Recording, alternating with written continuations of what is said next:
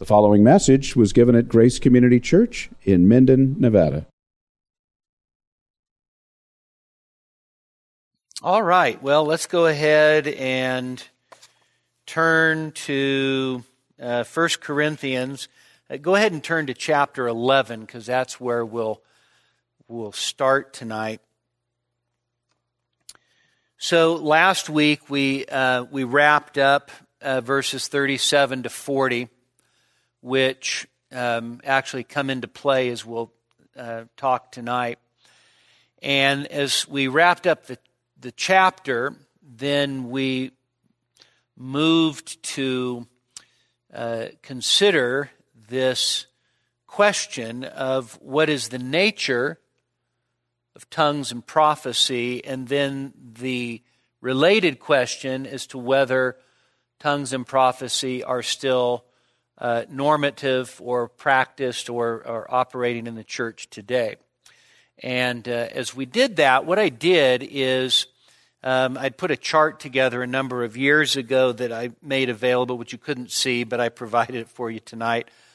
And there's, there's two basic positions on the gifts of the Spirit. Now, when I say gifts of the Spirit, understand that what we're focused on is what could be called the sign gifts or revelatory gifts.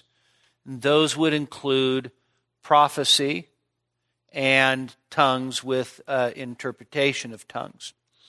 And so there's two main schools of thought on, on these gifts. One is that they, these gifts, like the apostolic ministry itself, was temporary.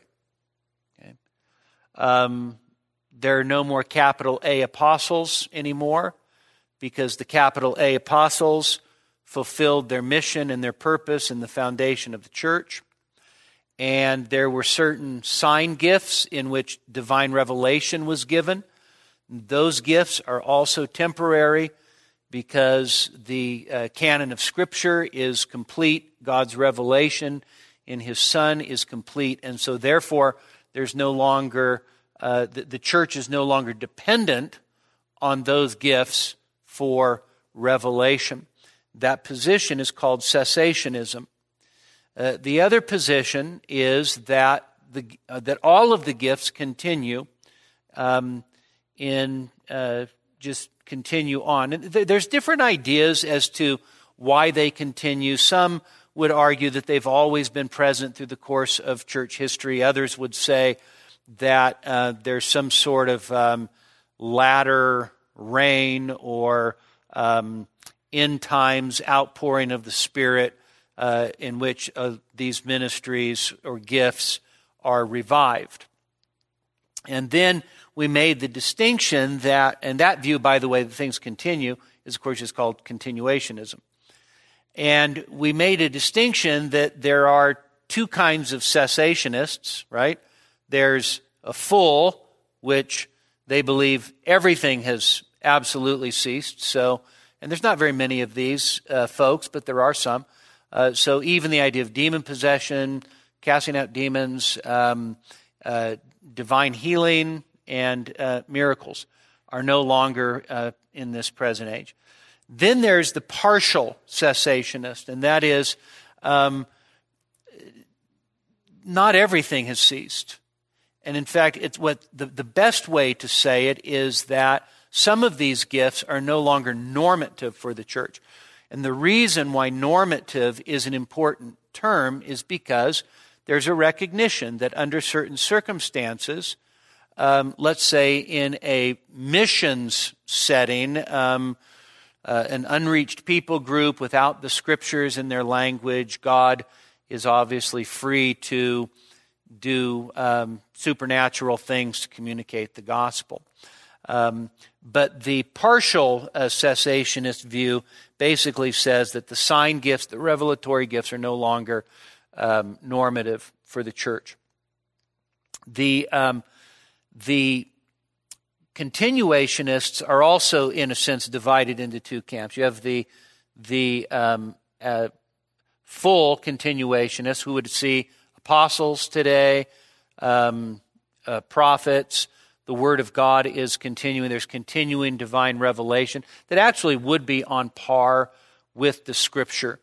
Um, and of course, the irony is is that when we think about that, um, those those groups actually would be like Roman Catholicism, Latter Day Saints, where they would have living apostles, right? So in Roman Catholicism, you have uh, apostolic succession, so that the the the Pope is the vicar of Christ on earth. He's the bishop of bishops. He's the bishop of Rome, who actually s- fills Peter's apostolic seat.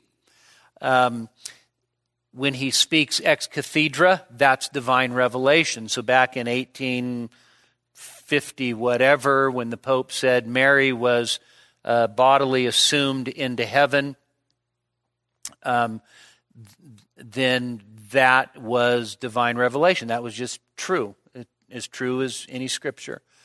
Uh, Mormonism does the same kind of thing. Um, those aren't usually the groups that we think of when we think of a full continuationist.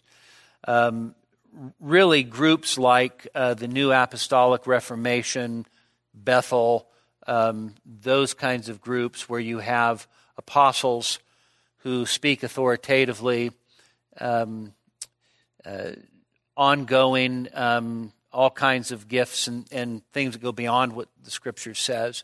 That would be the full continuationist position. But then you have people that are more uh, sort of partial.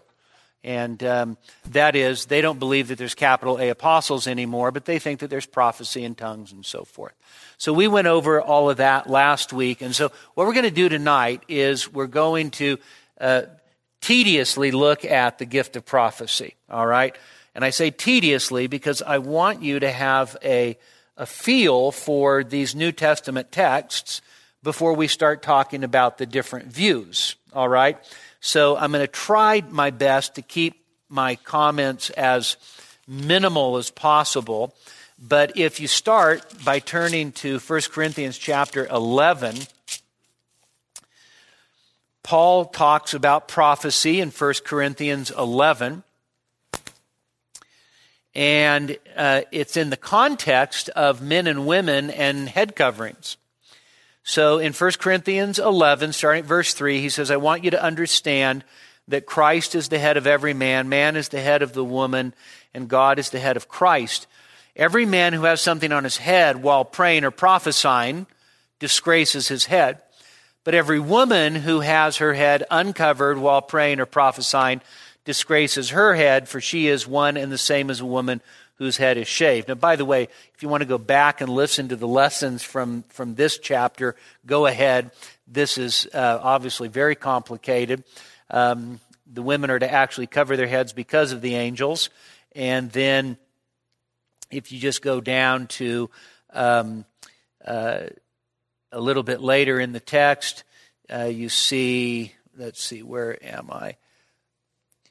So if you go back down to verse 13, judge for yourselves, is it proper for a woman to pray to God with her head uncovered? And so there's this, um, there's this uh, uh, situation going on in Corinth where men and women are praying and prophesying. No reason to think, actually, that the praying and prophesying is taking place in any other context than a gathering for worship.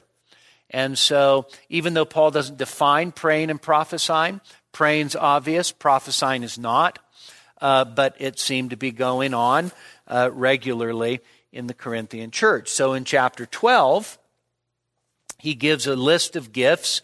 This list is not exhaustive.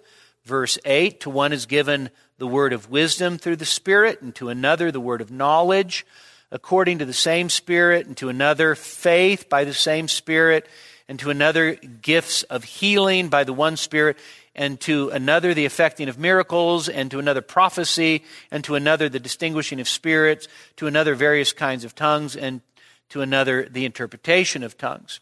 And so, as I mentioned when we went through 1 Corinthians 12, Paul does not give actually any attention in 1 Corinthians 12 to defining any of these gifts. And the reason is, is because he's, he's not doing an exposition of the gifts. He's, he's giving an exhortation to the unity of the body. It's the same Spirit that gives diversity of gifts. He just lists these, and of course, prophecy is right there in the middle, and, or right there at the end. And then at the end of chapter 12, verse 28, Paul says, And God has appointed in the church, and then notice the way he delineates this first apostles, second prophets, third teachers, then miracles, then gifts of healings, helps, administrations, various kinds of tongues. All are not apostles, are they? What's the implied answer? No, they're not. Uh, all are not prophets, are they? No. All are not teachers, are they? All are not workers of miracles, are they? And so Paul gives, uh, now this passage is important because he sort of gives a, uh, a hierarchy, right? So first, apostles, then prophets, okay? Um, chapter 13, verse uh, 2. If I have the gift of prophecy and know all mysteries and all knowledge, and if I have all faith so as to remove mountains but do not have love, I am nothing. And so now Paul's speaking with some hyperbole in these verses in chapter 13. But notice if I have the gift of prophecy and I know all mysteries. Well, nobody knows all mysteries except God, so it's hyperbole. But the idea of the prophet is somebody who understood mysteries.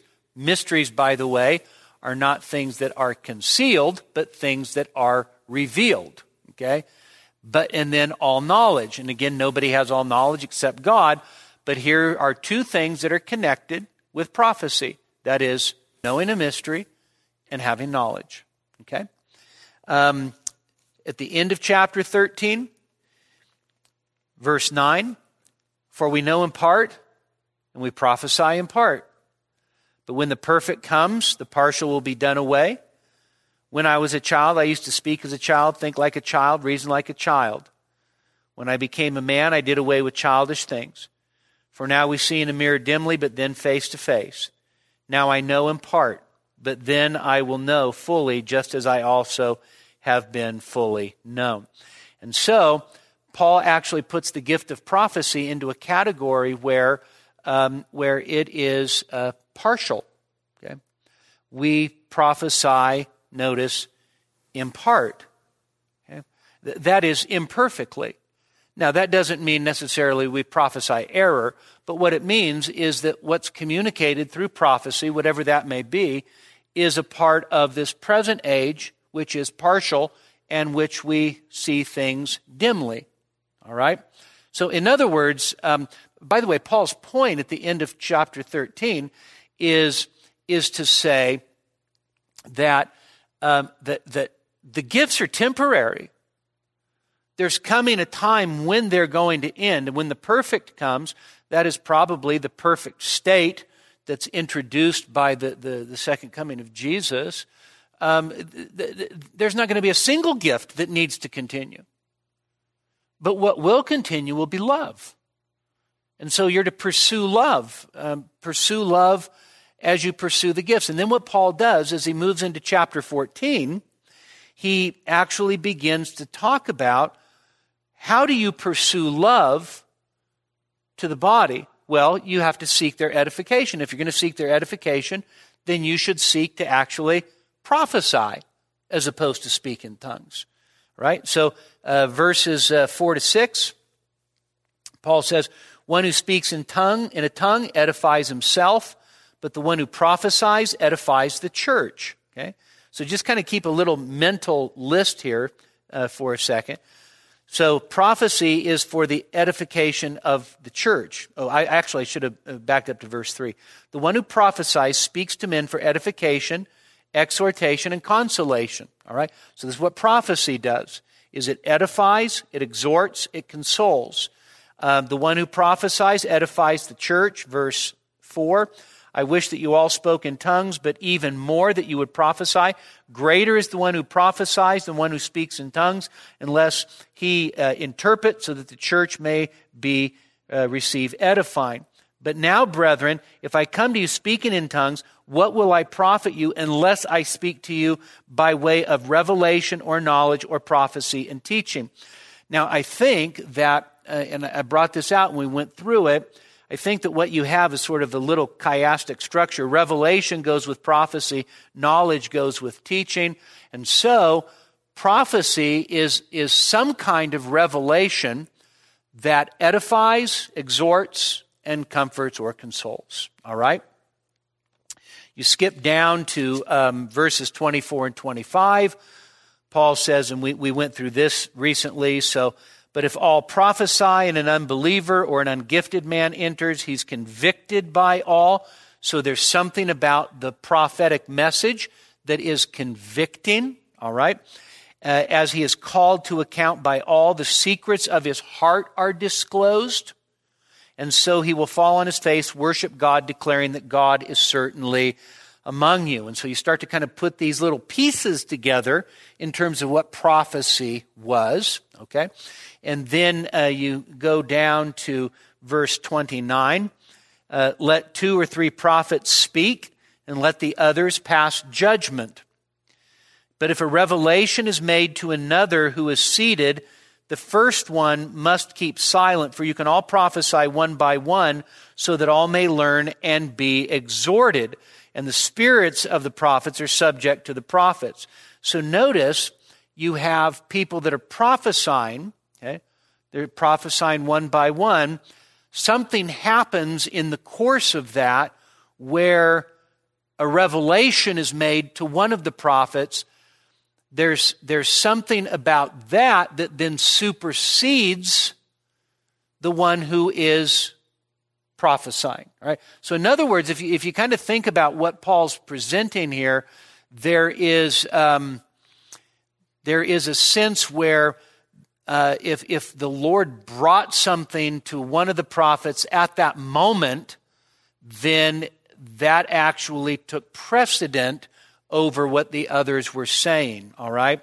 And so, uh, but notice again, prophecy results in learning and exhortation, all right? Verse 39 Therefore, my brethren, desire earnestly to prophesy and do not forbid to speak in tongues, but all things must be done properly and in an orderly manner. All right, so that's, that's prophecy in First Corinthians.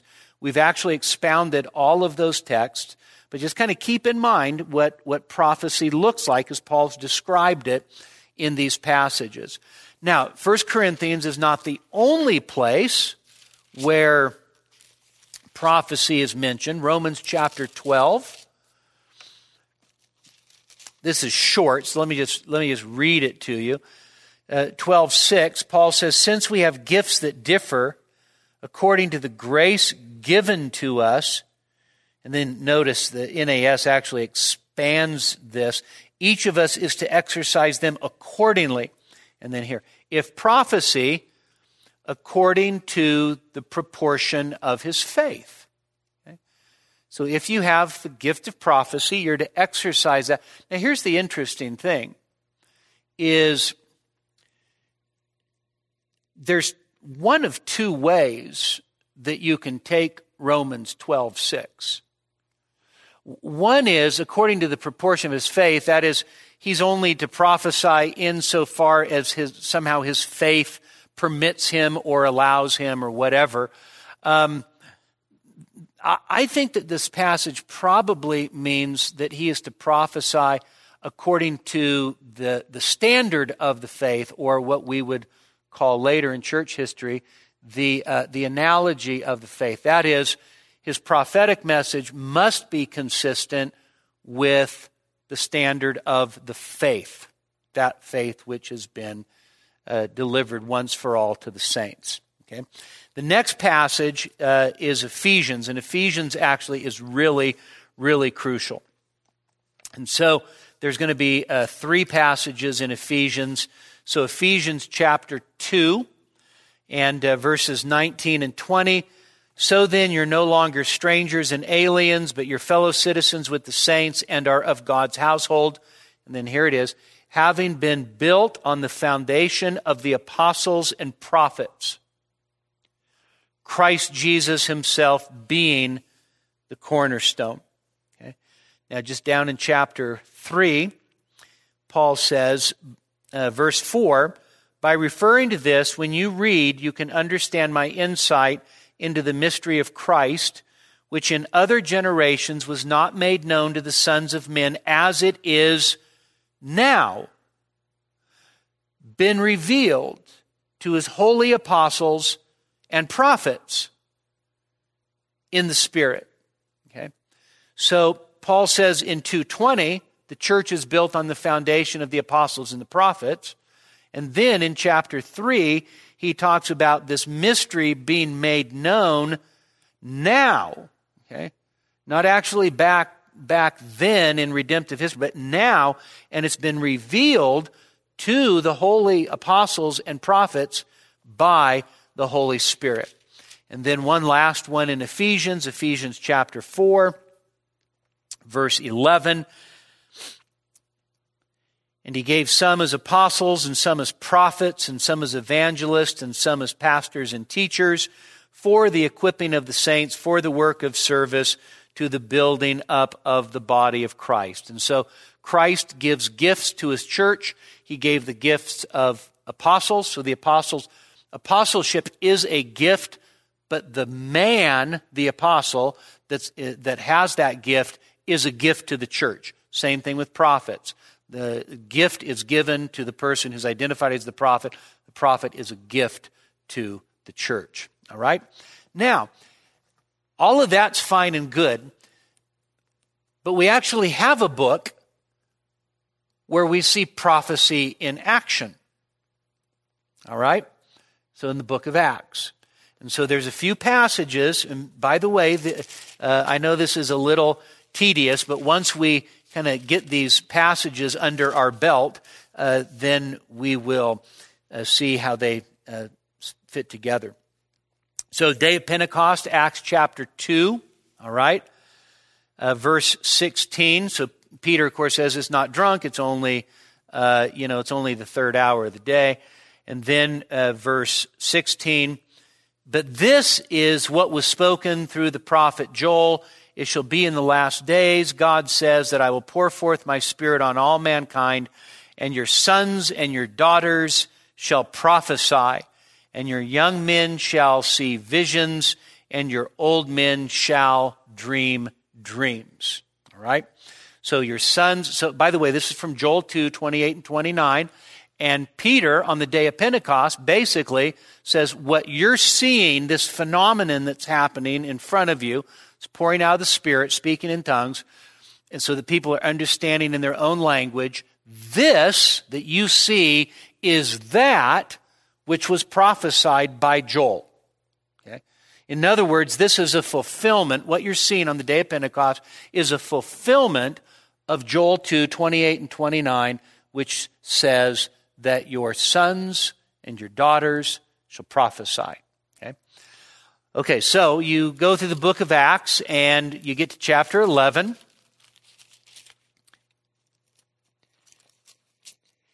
And verse 27.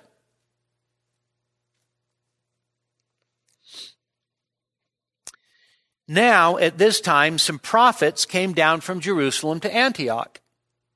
One of them, named Agabus, stood up and began to indicate by the Spirit that there would certainly be a great famine all over the world, and this took place in the reign of Claudius. Okay? So, what can you deduce from this passage regarding the gift of prophecy? Well, sometimes, sometimes prophecy includes the foretelling of an event that has not yet happened. Okay? He said there was going to be a famine, and then, of course, in the days of Claudius, there was a famine. All right? Now, remember Agabus, because we're going to run into him again. Chapter 13, verse 1 Now there were at Antioch in the church that was there prophets and teachers Barnabas and Simeon, who was called Niger, and Lucius of Cyrene, and uh, Manaen, who had been brought up with Herod the Tetrarch and Saul, and they were ministering to the Lord and fasting. And the Holy Spirit said, Now, how do we think that the Holy Spirit said what he's about to say? Set apart for me Barnabas and Saul for the work to which I have called them. And then, when they had fasted and prayed, they laid their hands on them and sent them away. So, what is reasonable to conclude in Acts 13? And that is, they're giving themselves to prayer and fasting. In the assembly, you had prophets and teachers, and the Holy Spirit said. How did the Holy Spirit say it? In all likelihood, through one of the prophets. And the church at Antioch recognized that, that that word, set apart for me, Barnabas and Saul, was a word from the Holy Spirit. All right? Okay, so uh, skip on over to uh, Acts uh, 21, and this is, as you will see, this is where things get really interesting. Now, before I read to you Acts 21, I want you just to look at Acts 20 for just a quick second. So, Paul is speaking to the elders at from Ephesus. They gather at Miletus to meet Paul. And Paul says in Acts 20, 22, And now behold, bound in spirit, I am on my way to Jerusalem, not knowing what will happen to me there, except that the Holy Spirit solemnly testifies to me in every city, saying that bonds and afflictions await me. Okay? So how do you think the Holy Spirit is actually testifying to Paul in every city? Well, probably through prophets. Okay? Doesn't say explicitly, but what is the Holy Spirit telling Paul? And that is, you are going to Jerusalem where bonds and affliction await you. Okay. All right? Keep that in mind. Now, chapter 21. So Paul's getting ready to sail off. Verse 4. After looking up the disciples, we stayed there seven days, and they kept telling Paul through the Holy Spirit, or through the Spirit, not to set foot in Jerusalem. Okay? Now, I, I need you to just like mentally file verse 4 for a second, all right? So uh, go ahead and skip uh, down to verse um, verse 10. Oh, by, by, the way, just actually, verse 8 is, is interesting. On the next day, we left, came to Caesarea, entering the house of Philip the evangelist, who was one of the seven. We stayed with him. Now, this man had four virgin daughters who were prophetesses. Okay.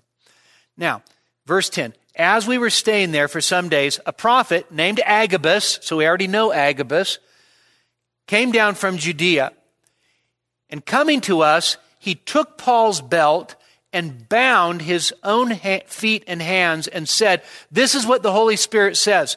In this way, the Jews at Jerusalem will bind the man who owns this belt and deliver him into the hands of the Gentiles. When we, so Luke's including himself, when we heard this, we, as well as the local residents, began begging him not to go up to Jerusalem. Then Paul answered, What are you doing? Weeping and breaking my heart. For I am ready not only to be bound, but even to die at Jerusalem for the name of the Lord Jesus. And since he would not be persuaded, we felt, fell silent, remarking, The will of the Lord be done. All right, so let me just, let me just paint this for you quickly.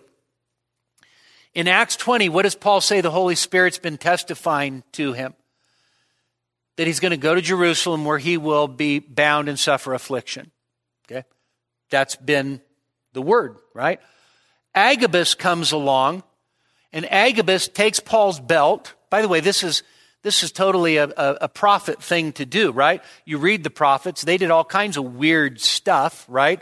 Um, and so Agabus takes the belt, ties himself up with it, and he says the person who owns this belt is going to be bound in Jerusalem. Okay? Well, that's what Paul's already said back in chapter 20. verses 23 and 24. The disciples, there's two things in this, in this chapter that are, that are fascinating. One, later in the chapter, after Agabus's prophecy, what are, they, what are the disciples saying? Don't go. Don't go. Right? So they draw a conclusion from the prophecy. Suffering and affliction and bonds uh, await Paul in Jerusalem. What is their natural response to Paul, whom they love? Don't go. Now, does Paul entertain not going for a minute? No. Why, why does Paul not entertain not going? Because the Holy Spirit's already told him this is what's going to happen and this is what awaits you. And so Paul understands that this is the plan of God for him as the Holy Spirit's revealed it to him. The interesting part of the passage is verse 4. After looking up the disciples, we stayed there seven days, and they kept t- telling Paul through the Spirit not to set foot in Jerusalem. Now, before we talk about how this passage plays out in the different views, I, I, I hope you at least appreciate the difficulty that is, is raised by this. The Holy Spirit says you're going to Jerusalem and await bonds and affliction. Agabus says, You're going to Jerusalem and awaiting bonds and affliction. The disciples respond to that prophecy by saying, Don't go. But in verse 4, they're begging Paul, and here's the phrase, through the Holy Spirit, not to set foot in Jerusalem.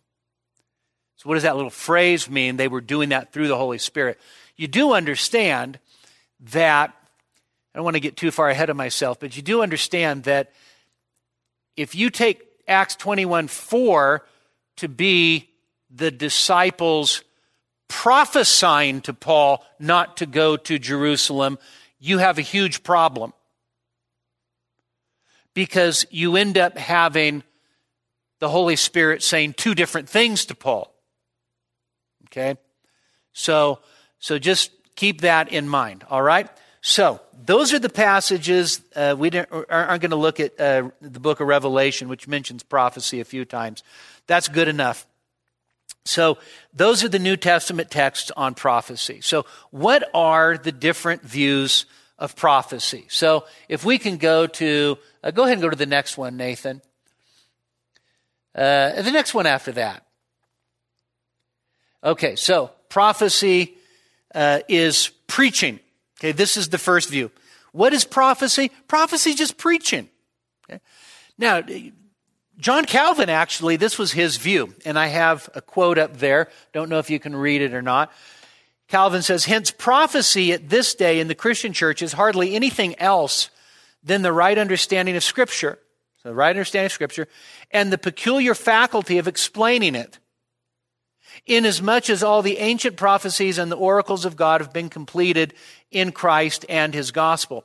So for Calvin, the idea of prophecy was just this idea of having extraordinary wisdom and insight into the Word of God and a peculiar aptitude in, or, uh, in the ability to explain it and, and to grasp the immediate need of the church. So for him, that was prophecy, which was just, you, you, could, you could think of it this way. It was a spirit empowered proclamation of the word in which uh, uh, wisdom and insight is given into the word, and the one who's gifted with the gift of prophecy actually has uh, a, a, sensitivity uh, to what the church needs at any given time. Okay? So it's not, it has nothing to do with direct revelation. It actually has to do with taking a passage of scripture and preaching it in a way that is peculiarly relevant and wise and applicable. Okay? Um, William Perkins, who's since sort of the, the, the father of Puritanism, wrote a book called The Art of Prophesying. And what is prophesying for Perkins? What is the book, The Art of Prophesying? It's just a book on preaching. And uh, he spends a tremendous amount of time on application. How do you apply it to young people? How do you apply it to old people? How do you apply it to saved people? How do you apply it to lost people?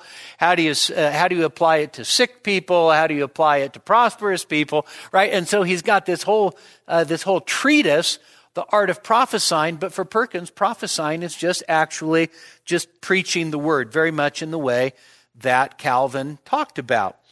Well, here's, here's the problem is that, by the way, I have uh, incredible respect for Calvin and for Perkins both.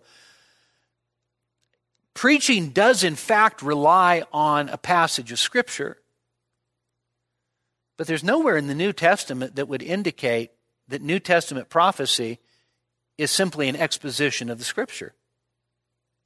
In fact, prophecy in the New Testament does, in fact, seem to be connected to some sort of revelation, not scriptural revelation, but revelation granted by the Spirit. All right? Now that brings us to the second view. And uh, the second view would be something like this um, Prophecy is communicating a revelation from God. Okay? So somehow, and, and of course, the Bible, the Bible the Bible rarely, rarely actually ever talks about how uh, revelation is uh, mediated or communicated to the prophet himself. But this view of prophecy would basically say so prophecy is actually communicating not a text of Scripture, but a revelation from God. Okay? And so the revelation is both spontaneous and supernatural. Okay? So, so Agabus actually does stand as an example here where uh, the Holy Spirit revealed something to him and then he spoke that revelation. Okay? It was both spontaneous and it was supernatural. And so, uh, this view would look at what happens in the New Testament, a New Testament prophet, as being equivalent to what happened in the Old Testament with an Old Testament prophet. In other words, no, no, no basic difference between what Elijah and Elisha did and what a New Testament prophet did. And so uh, Richard uh, Blaylock gives this definition of prophecy, and I think this is helpful. It is defined as a miraculous act of intelligible communication, rooted in spontaneous divine revelation, empowered by the Holy Spirit, which results in words that can be attributed to any or all members of the Godhead, and therefore must be received by those who hear or read them as absolutely binding and true. Okay? And so this is um, uh, sort of a historical view of what prophecy is. Now, by the way, this view of prophecy, a revelation that comes from God, and then is spoken, communicated in a way that it is authoritative and infallible, that, that idea also then has a corollary, and that is if there is such a thing as a true prophet, then there's such a thing as a false prophet. And what makes a false prophet a false prophet? What was it in, uh, in the Old Testament? There, there were explicitly two things in the book of Deuteronomy that qualified a person as a false prophet. One, you can see this in Deuteronomy 13 and 18. If they prophesied something and it didn't come to pass, that was a sign of a false prophet. The other sign of the false prophet was that they led people away from the true worship of God.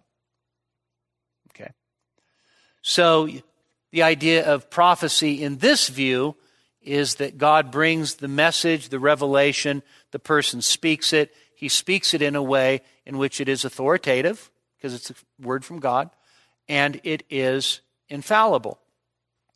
Right? Now, that, um, that brings us to the third view, and uh, this, is, uh, this is by far the most interesting.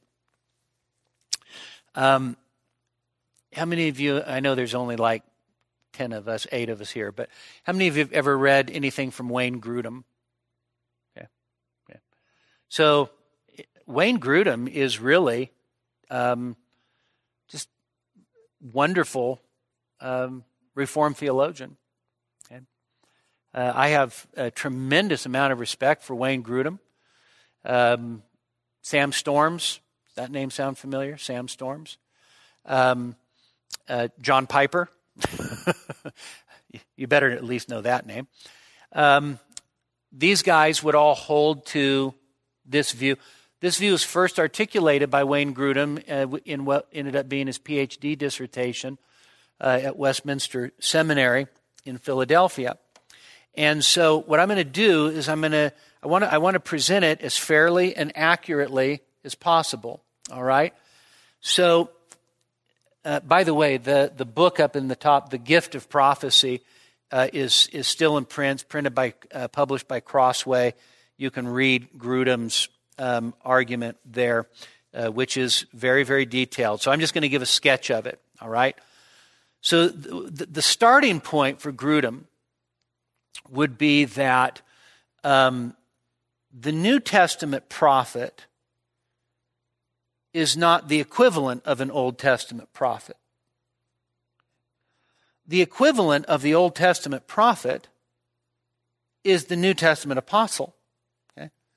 So if you were to, to, to see it in a chart, you would have Old Testament prophet and not New Testament prophet, but New Testament apostle. And so they were the, the equivalent of each other, which means that a New Testament prophet is under a New Testament apostle. Okay, now, this is important for Grudem because uh, in, in, in Grudem's view, New Testament prophecy, this is very important, New Testament prophecy is not infallible. Okay? In other words, New Testament prophecy can err, it can be wrong. Okay? And it doesn't mean that it's not prophecy. There's a, I, th- this might be a little challenging to wrap your head around because of the way that we think about this.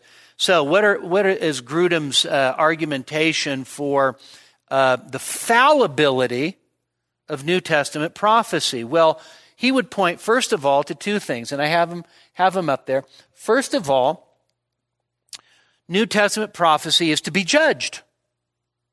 Okay? So, if you remember back in uh, 1 Corinthians 14 29, that um, the prophets, uh, or maybe the congregation, are to pass judgment on the prophets, right? You remember that?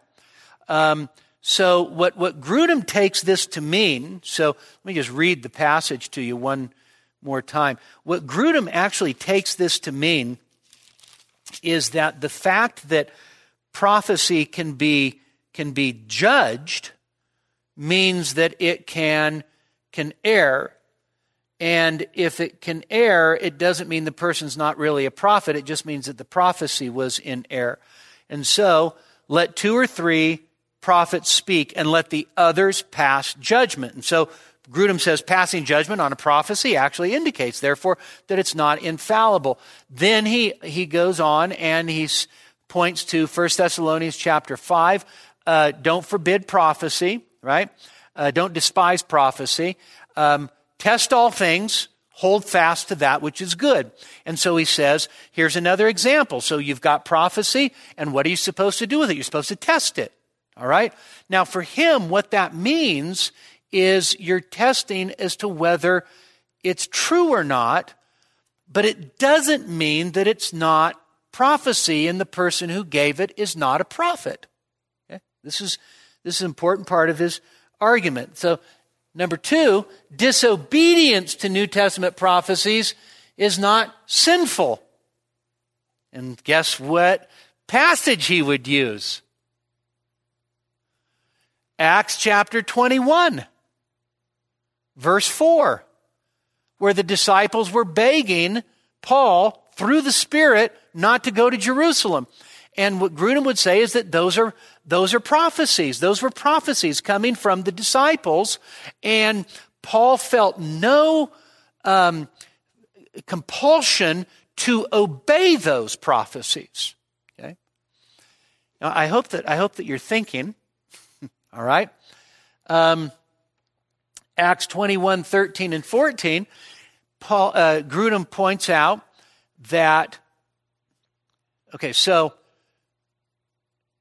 I said in, in that passage, Agabus gives the prophecy, the disciples make an application of that prophecy, which is don't go to Jerusalem. Grudem and Storm see what the disciples are doing as not simply applying the prophecy, but actually as part of the prophecy itself. Don't go to Jerusalem. Paul feels free to ignore, disobey, in Grudem's view, that prophecy. So, as a result, he would say prophecy is not authoritative either. So, so in Grudem's view, you have this important idea of prophecy is not authoritative, nor is it infallible. By the way, this is why Grudem, as a complementarian, would say that women were allowed to prophesy because it's not authoritative, like teaching the word is authoritative. All right? Um, so, New Testament prophecy was not inerrant. Now, on this, it's uh, sort of interesting. Um, what is pointed out here. So, let me just read the, this, this verse again. So Agabus comes, he says, This is what the Holy Spirit says. In this way, the Jews at Jerusalem will bind the man who owns his belt and deliver him into the hands of the Gentiles. And uh, they point out that that's not exactly what happened. Okay?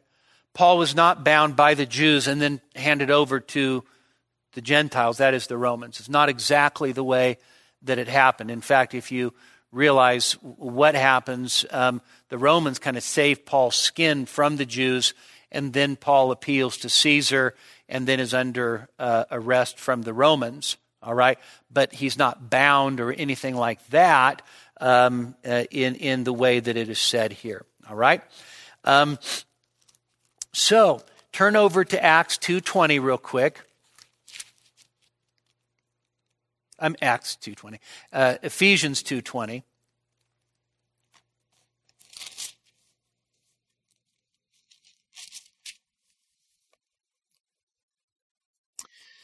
Grudem does not believe that there are apostles today, capital A apostles. Okay? And by the way, Grudem is very careful to want to try to protect the authority and sufficiency of Scripture, okay? unlike a lot of other people who argue for these gifts runs into a little problem in Ephesians 2:20. What's the church built on in Ephesians 2:20?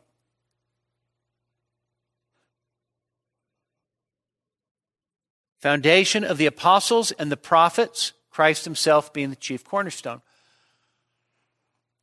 You do see that Grudem runs into a little problem. Can you see what his problem would be? In Ephesians 2:20. So if prophets are can prophesy and it's not and it's not infallible and it's not authoritative and they can be wrong and they're under the apostles then how are they foundational for the church. So Grudem, and uh, sort of cleverly, I think, not, not in a malicious way, but says the way that we should interpret Ephesians 2.20 is like this. The church is built on the foundation of the apostles who are prophets. Okay. He takes the kai there, the, the and, as um, as an, uh, in the ascensive use. The apostles, even the prophets. That is, they're the same group. Okay? you see what that does. That alleviates his uh, the, the problem of having fallible, non-authoritative prophets being foundational to the church. Um, here's the problem. Chapter 3, verse 5.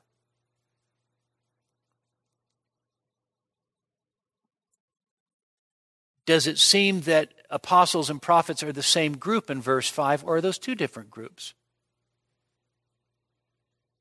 In verse 5, they're, they're, they're most clearly two different groups. Okay? And it can't be talking about the Old Testament prophets. By the way, you can't that, that would be a difficult appeal, Ephesians 2:20, for instance, Old Testament prophets, New Testament apostles, because he doesn't say prophets and apostles, he says apostles and prophets. Well, here in 3 5, it seems most certainly that you have two different groups um, made known to the sons of men as it has now been revealed to his holy apostles and prophets in the Spirit. All right? So this is, this is uh, Grudem's view. And so here's the big question. So how does this work? What does this look like? Right? So uh, this is uh, Sam Storm's little book, The Beginner's Guide to Spiritual Gifts. And I'm just going to, out of fairness, just let Sam Storms, who's a wonderful Christian man, very fine teacher and theologian, I'm just going to let him give you a picture of what this view of prophecy looks like. All right? So he says a simple definition would be that prophecy is the human report of a divine revelation. Prophecy is the speaking forth in merely human words of something God has spontaneously brought to mind. Now, do, you see what he did with the definition? You have something that God brings to mind or something that God reveals, but as it's communicated, it's, it's a human report. Okay. By the way, that sets up a little later for how he views fallibility. So he goes on and he talks about uh, that, that we should pursue prophecy and stuff. And, and he says the characteristic feature of this present church age is the revelatory activity of the Spirit, dreams and visions, which form the basis for prophetic utterance. Okay? So not all will be prophets, but it's possible that all may prophesy. So he says, in this present age, based on what you see in Acts and so forth, um, this should be just a normal part of the church. And so whether it's dreams or visions or however God communicates, people should be prophesying. All right? and so he uses a historical example that is uh, many people's favorite example. Charles Spurgeon. Okay? By the way, do you think Spurgeon believed that the apostolic gifts had ceased or continued? Spurgeon was very clear. He believed the apostolic gifts had ceased. All right? So this makes them using him as an example all the uh, better. So Spurgeon is, uh, is preaching, and the, he quotes Spurgeon himself, and I'll just read this to you because it's interesting. He says, While preaching in the hall on one occasion, I deliberately pointed to a man in the midst of the crowd and said, There is a man sitting there who is a shoemaker. He keeps his shop open on, the, on Sundays. It was open last Sabbath morning. He took nine pence and there was four pence profit out of it. His soul is sold to Satan for four pence. A city missionary, when going his rounds, met with this man and seeing that he was reading one of my sermons, he asked the question, Do you know Mr. Spurgeon? Yes, replied the man. I have every reason to know him. I have been to hear him and under his preaching, and by God's grace, I have become a new creature in Christ Jesus. Shall I tell you how it happened? And then he repeats the story because he was the shoemaker. Okay.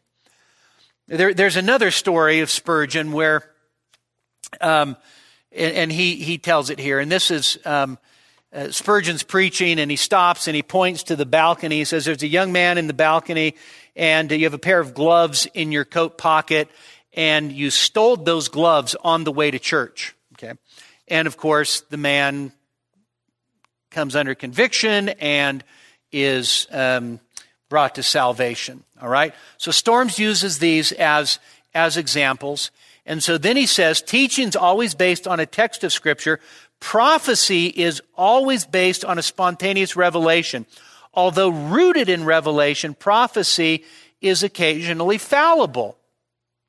We must remember that every prophecy has three elements, only one of which is assuredly of God.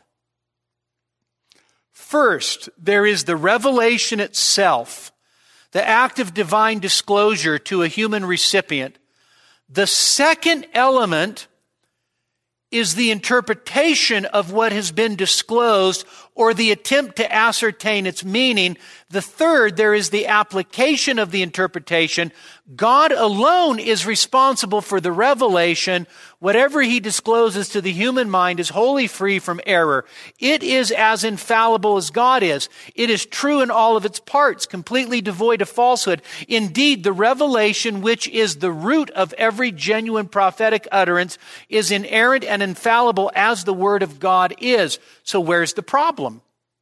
How do you get fallible prophecy? According to Storms. Well, it's in the interpretation or the application of what God's revealed. Okay? So, uh, by the way, he actually, he says here, uh, a comparison with the gift of teaching should put your fear to rest. So Storms actually says, so you have a teacher and the teacher comes to the text. Is the text infallible and inerrant? And the answer is yes, the text is infallible and inerrant. Is the teaching of that text infallible and inerrant? And the answer is no, because there is interpretation and application which is, which is, um, could be wrong. Okay? Now, now, we'll talk more about this next week. I, I, I do hope you see that there's a, a, a fundamental difference here between the idea of prophecy and interpreting Scripture. Okay, there's there's a big difference. We'll talk about that next week. So uh, he goes on and he, he, he points all of this out. And so, you know, like teaching, prophecies based on a revelation, et cetera, et cetera. All right. And um, so uh, let's see here. Then he talks about women prophesying and, um, and why they should keep silent and so forth. And then he gives um, the purpose of prophetic utterances. Uh, edify, exhort, and console, prophetic utterances bring conviction uh, of uh, the sinner's heart. Uh, there's teaching, there's direction for ministry, and there's warnings and opportunities and uh, uh, impartation of spiritual gifts and so forth. And so then he gives a series of cautions, and all of that's all fine and good. Let me just point those out quickly. First of all, avoid using prophecy to establish doctrines or practices that lack explicit biblical support. Uh, second, don't appeal to prophecy to set behavioral standards on secondary issues. The Lord told me you can't go to movies anymore. Third, avoid using prophecy to disclose negative or excessively critical information in public. Fourth, be careful before you yield uh, governmental authority in the church to those who have the gift of prophecy. By all means, listen to them, seek their counsel and insight, but remember, in other words, just because somebody says they're a prophet, don't make them an elder. Okay? All right. So he goes on and he gives all this. Fifth, be uh, cautious about excessive dependence on prophetic words for making routine daily decisions. Uh, Storms will say, read your Bible, make informed biblical decisions. Don't just wait for a word from God all the time. So he gives some examples. And um, I'm going to give you an example from Storms on what they view prophecy, and then an example from Grudem, and then we'll be done. So Storm says, uh, so there was a guy at, at one of our conferences who is well known for having the gift of prophecy, being a prophet. and he was talking to uh, the the congregation, and he said, um, uh, "There's somebody that's supposed to go to such and such um, uh, mission field. Your name is uh, uh, Margaret or whatever." And uh, this woman stands up, and the guy says, um, I, I see the number 202. Does the number 202 mean anything to you? And she said, well, that, that's my apartment number. And so Storm says, so here was an act of prophecy. The Spirit revealed something to him, and the 202 was just actually just God's um, confirmation to this woman that this was a word from God. All right? Um, Grudem has uh, interesting examples. Um, he and his wife go to pray for somebody who um, was uh, was sick, and uh, they're going to pray for her. And uh, actually, she was hosting a Bible study. Her husband would, uh, was a construction worker. He'd come in late all the time during Bible study, go up, shower, eat dinner, then come in with like three minutes left. Okay, and um, so she was uh, she had this rash, and um, she'd been to dermatologists and stuff, couldn't get rid of the rash, and uh, Grudem and his wife. Said, you know, can we pray for you? And she said, I'd, I'd love for you to pray for me because I can't get rid of this rash. I've tried everything. And so they uh, about to go to prayer, and uh, Grudem's wife, who's a wonderful, really wonderful Christian woman, says, um, Before we pray, I, I think that, that the Holy Spirit wants me to ask you um, if you have bitterness in your heart. And the woman starts crying and, and says, Yeah, my husband agreed to do this Bible study with me, to host it, and um, he promised that he would help. And every single week he comes in late and then goes out of his way to avoid everybody. And I've been so angry over these last three months, and uh, I've got a lot of bitterness in my heart towards him. And uh, uh, Grudem and his wife say, you know, we, we need to pray for you, and you need to repent of that bitterness. And uh, as they did, then uh, she was healed. Okay. So, prophecy in this, in this context is sort of spontaneous uh, promptings. Spontaneous promptings to say something that may be true. Okay? Uh, there are other people that, that are so called recognized prophets in this movement who will readily admit that they are, when they give predictions, that they are wrong half of the time. Okay? So nobody in this, in this group claims infallibility. But most of the time, when they're talking about prophecy, they're talking about being prompted to say something, prompted to, uh, based on on what seems to be sort of a spontaneous uh, insight to something. All right? And so that's the view of prophecy that is uh, very popular. Uh, Wayne Grudem has done really done a great job of making it very popular. Um, and so what we'll do next week is we'll go through, we'll evaluate Grudem's view and see if the scriptures actually stack up to, to this idea. And then I'm going to tell you what I think the gift of prophecy was and if there's any relevance to it today. All right? So, any questions before we we close? any prophecies? I looked at Ariel. I, she goes, "What are you teaching on tonight?" I said, "The gift of prophecy." She goes, Oh. I said, You're probably not going tonight, are you? Probably got something else to do. She goes, Look at that. You've got the gift of prophecy. So, all right. Any questions? All right. Well, let's pray. Father, thank you for uh, this time, and we pray, Lord, that you would help us to have a good understanding of these things. We pray that you would, uh, Lord, help us to uh, fully and completely rely on your word, Lord, even uh, in the midst of so much craziness in the Christian world. We pray that you would help us to be men and women who say to the law and to the testimony, and if they do not speak according to these, it is because there is no light in them. So help us, we pray, in Jesus' name. Amen. We hope that you were edified by this message. For additional sermons as well as information on giving to the ministry of Grace Community Church, please visit us online at gracenevada.com. That's gracenevada.com.